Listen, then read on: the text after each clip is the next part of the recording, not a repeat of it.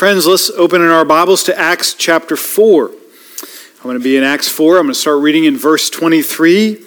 Peter and John have just been released from jail. They've been confronted by the religi- re- religious leaders. And then they go and we pick them up in verse 23. When they were released, they went to their friends and reported what the chief priests and the elders had said to them. And when they heard it, they lifted their voices together to God and said, Sovereign Lord, who made the heaven and the earth and the sea and everything in them, who through the mouth of our father David, your servant, said by the Holy Spirit, why did the nation, why did the Gentiles rage and the peoples plot in vain? The kings of the earth set themselves and the rulers were gathered together against the Lord and against his anointed. For truly in this city there were gathered together against your holy servant Jesus, whom you anointed, both Herod and Pontius Pilate, along with the Gentiles and the peoples of Israel, to do whatever your hand and your plan had predestined to take place. And now, Lord, look upon their threats and grant your servants to continue to speak your word with all boldness, while you stretch out your hand to heal, and signs and wonders are performed through the name of your holy servant Jesus. And when they had prayed, the place in which they were gathered together was shaken, and they were all filled with the Holy Spirit and continued to speak the word of God with boldness. Let's pray together. Lord, send that fresh anointing of the Spirit on us as well this morning, as we need boldness and courage and endurance and strength if we are to run this race that you have marked out for us in this place that can be hostile to us. I pray that you would do that in our church body. We ask in Jesus' name. Amen. Well, Saints, if you have ever felt ill at home in this nation or in this place or in this world, maybe this week is that week for you. I haven't heard a single Republican, Democrat, Independent, walk out of this weekend, this week, this election year, this season in our nation's history and say, man, I'm really glad how that turned out. Like, I'm really proud of how we conducted ourselves and, and where we got ourselves today. No, it's been a grievous time in our nation's history. And in fact, our divided, our fractured, our spiteful nation creates real fear on both sides of the aisle. And I don't think the election swinging in either direction could heal this nation or heal this nation quickly. Do you feel uncertain about the future? Do you feel uncertain about whether our nation can heal? Do you feel uncertain about what COVID is going to do next? Do you feel uncertain about what the economy is going to do next? Do you feel uncertain about civil rights or human rights or religious rights? Do you feel this uncertainty in the air right now? It's here.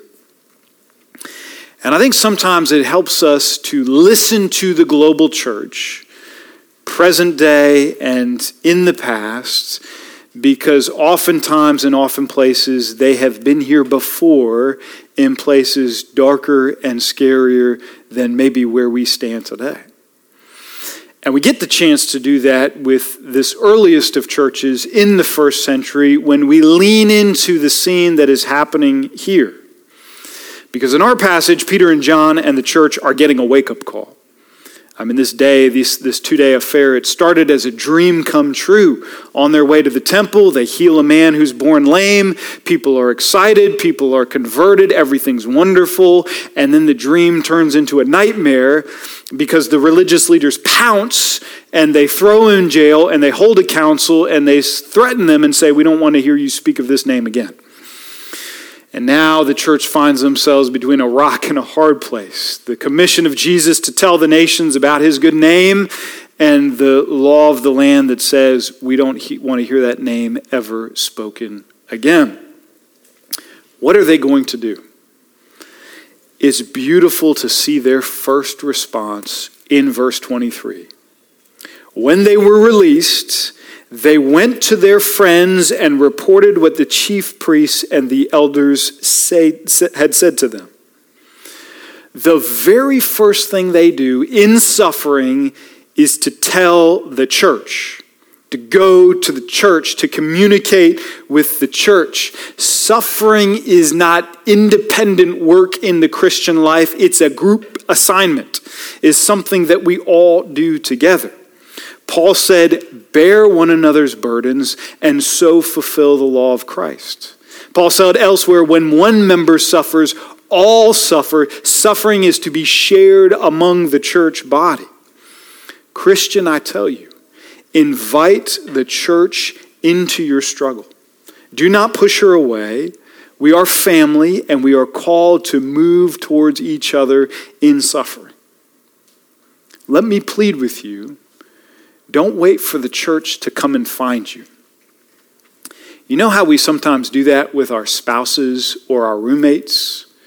Like we're angry about something, but we're not going to be the one to say it.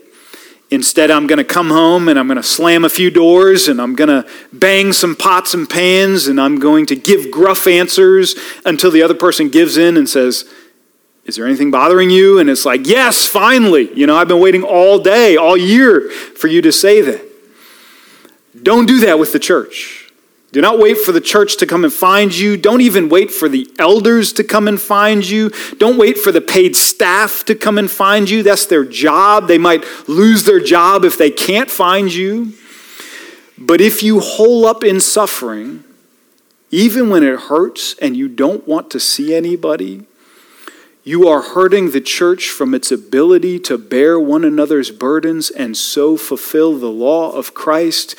We can't be the body we're called to be unless we are willing to step out one to another and say, I am hurting right now. I'm suffering right now. I'm struggling right now.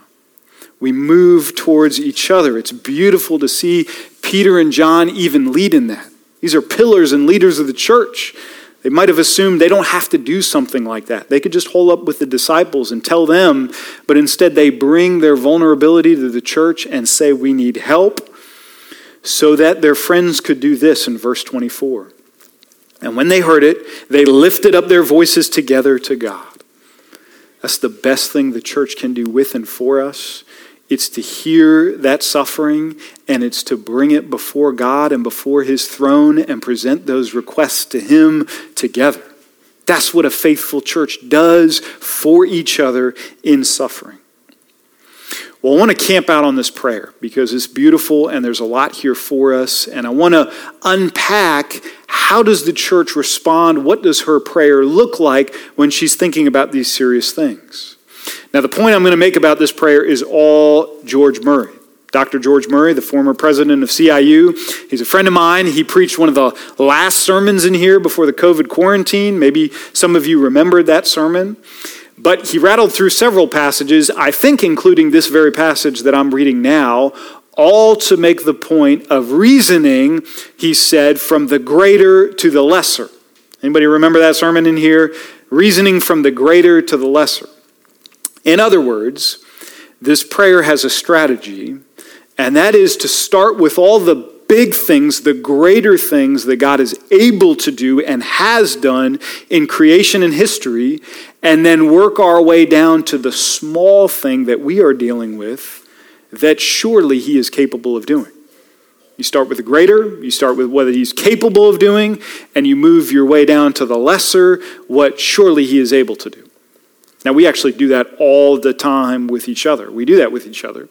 We do that with our favorite sports team. When we say, you know, we've beaten this ranked team and that ranked team, surely we're going to beat this team this weekend, right? From the greater to the lesser, we're, you know, sore subject. We're, you know, some of us, not in the state of South Carolina, but someone somewhere is going to beat somebody. Um, we do that. We kind of reason from the greater to the lesser. When we need God's provision, we say, God who owns a cattle on a thousand hills, you know, surely he can provide for my next meal. Mothers do this with their children. I brought you into this world. I can take you out. It took me nine months to bring you here. It'll take me nine seconds to take you out. We go from the greater to the lesser, and it makes sense. It's like she can do that, she has that power. That's the meat of their prayer. They're going to start big and they're going to work small because if you get in your minds that God can do whatever He wants with creation and history, then you're ready to pray the request that you have for this particular situation. So their prayer kind of moves in these three steps. Step one, verse 24, listen to this Sovereign Lord, who made the heaven and the earth and the sea and everything in them isn't that a wonderfully clarifying place to start a prayer? I am speaking to the Lord of the universe I'm talking to a God who can speak light into existence, who can place the stars in the heavens. I'm talking to a God who fills up the seas like we draw a bath, and then he populates them with creatures that we haven't even discovered yet. We are talking about a God who holds this creation in his hand. Not a sparrow can fall without his knowledge. Not a lily can grow in the field that hasn't been dressed by him. Not a raindrop can fall that hasn't come from his storehouse. This is the God that we pray to, the Lord of the universe.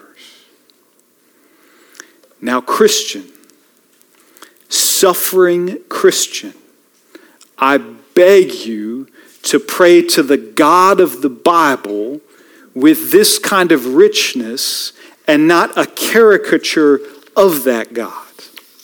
I plead with you to pray doctrine and pray precision. Now, I know that can sound a little bit dull to think about praying doctrine, but you have a living example right here, and you're able to hold in your mind two kinds of prayers. One is a theologically sound, biblically saturated, rich, sovereign prayer.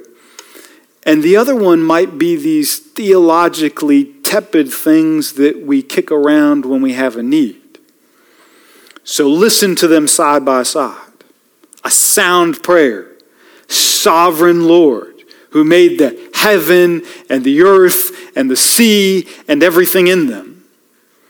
Versus a brittle prayer that says, Dear big guy upstairs, if you're listening right now, I need some help. You see the difference between those two? Which prayer meeting are you attending?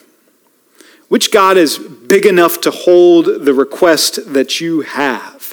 Which God is attractive enough for our kids to hear us praying to and they will want to follow themselves?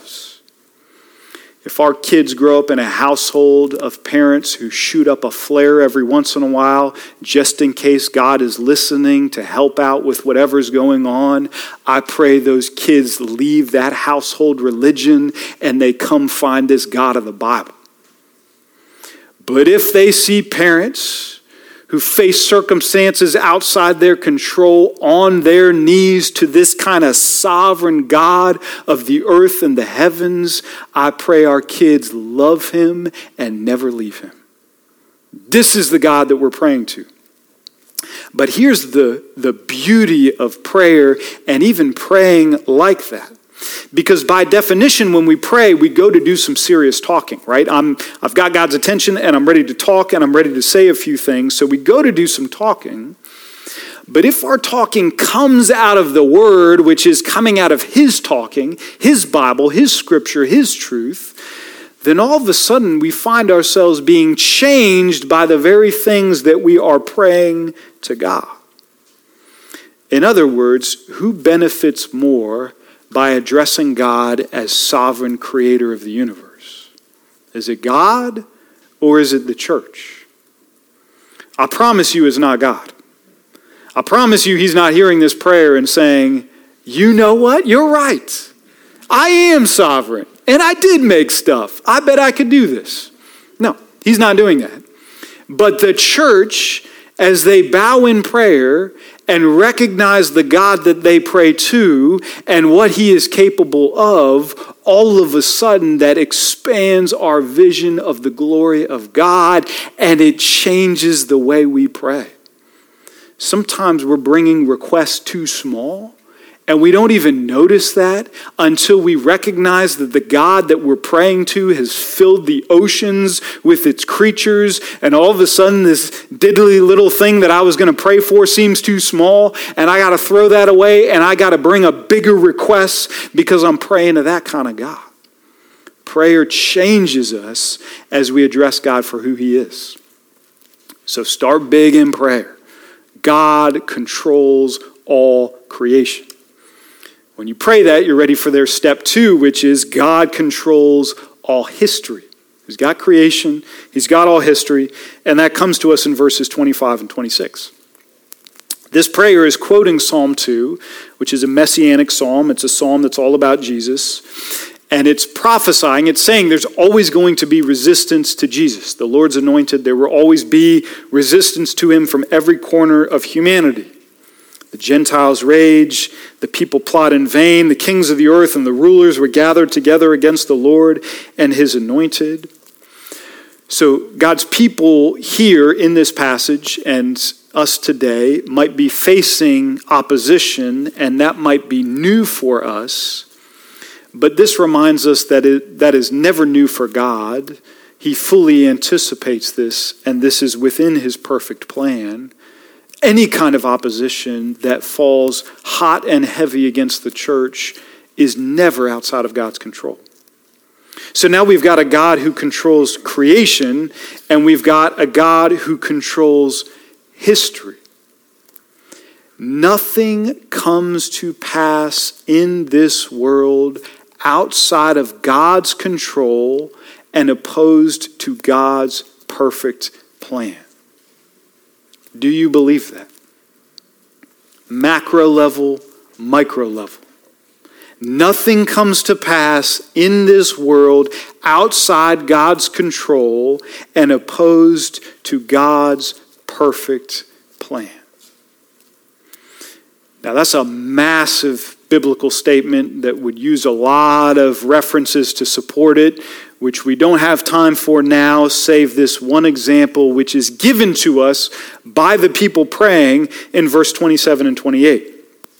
So they set up the scene, for truly in this city there were gathered together against your holy servant, whom you anointed, both Herod and Pontius Pilate, along with the Gentiles and the peoples of Israel. That's what he says. Now hear this, verse 28. To do whatever your hands and your plan had predestined to take place. Do you hear what they are praying right now? They are saying that the most heinous act in human history, the most vile, offensive thing that has ever been done in human history, which is the crucifixion of the Son of God was God's predestined plan to take place. You've got all these actors in the story. You've got Herod and Pontius Pilate. You've got the Romans and the soldiers, and you've got Israel. And they all thought they were halting something from happening. Really, they were helping it happen because it was God's perfect plan. God's sovereignty holds all things, including man's sin and wickedness. This is kind of mind bending for us, but not a single person could have woken up that morning, Pontius Pilate, Herod, the Roman soldiers, the crowds, and said, We're not going to go through with this. We're not going to crucify Jesus today. I'm going to declare him not guilty. The crowds are going to ask for Jesus and not Barabbas. Not a single person could bend God's will in a single way and yet be fully responsible for those hateful actions. That's like, that's heavy to hold in our minds together. Trevor and I just bought a really expensive, really large book about God's sovereignty and human responsibility. It's 1,200 pages. When I'm done, I'll give you some more answers. But yesterday, I was sitting over peanut butter and jelly sandwiches with my seven year old and my nine year old, and the one said, You know what? My brother said that God controls everything we do, and I set him straight. and told him he doesn't. And I was like, well, the seven year old is right. He does hold absolutely everything in his hands. And it's hard to bring that together sovereignty and human responsibility, but it came to us in that passage. You could flip back a page to chapter 2, verse 23, in a single verse, bringing these two together. It says, This Jesus delivered up according to the definite plan and foreknowledge of God. So that's divine sovereignty. Nothing is going to happen outside of God's perfect plan. And then Peter switches, You crucified and killed by the hands of lawless men. God's perfect plan. You did this wicked thing, and you will be judged. All that to say, nothing happens outside of God's control. Nothing happens in creation. Nothing happens in history. There's not a sparrow in creation that can fall outside of God's hand. There's not a nation that can rage against God in history outside of God's plan. He holds creation, He holds history, He holds all things. And if you start there with the greater, creation and history, then all of a sudden, step three looks really, really easy. Whatever he's dealt with on the big scale, he can deal with on my scale. Verse 29, they're ready to say, And now, Lord, look upon their threats. Look upon their threats. Look upon how I am suffering, what I am enduring, what the enemy is doing against me, what is being worked against me. Look at these things. You go from the greater to the lesser. So we watch Peter and John. They suffer, they run to the church, they seek prayer. The church has this robust prayer that moves from the greater to the lesser, from creation to history, all the way down to their present circumstance. Now they have God's undivided attention and they can ask for absolutely anything that they want to in the Spirit. And I'm closing with a question that I'm dying to know the answer to. What do they ask for? They've got a God who can move creation. They've got a God who can move history. They've got a God who can do anything with these threats. What are they going to ask for? What would you ask for in a situation where you feel pressed and persecuted and suffering and not sure what to do next? And you feel like the way is uncertain and the future is uncertain? What would you ask God to do? It's beautiful that there are many prayers in Scripture, many things to ask for, but since we're in Acts 4, we're going to attend to what they ask for. Verse 29. And now, Lord, look upon their threats and grant your servants to continue to speak your word with all boldness. The church doesn't pray for safety she prays for boldness. She doesn't pray for retreats, she prays for advance. She doesn't pray that the world would leave her alone and ignore her and stop picking on her. She prays that God will give her the strength to do what God has called her to do, to stand in the gap in this hard place and speak truth in love. May God do that for us today. Let's pray. Heavenly Father, sovereign Lord, you made everything. Everything we see, everything we can't see. You have controlled history perfectly. Not a hair can fall from our head without your perfect and predestined plan. And so now, Lord, look upon us in our sin and our struggles in our families, in our nation, in our church body. Look upon these things and give us boldness as your church in the power of your Holy Spirit. We ask in Jesus' name. Amen.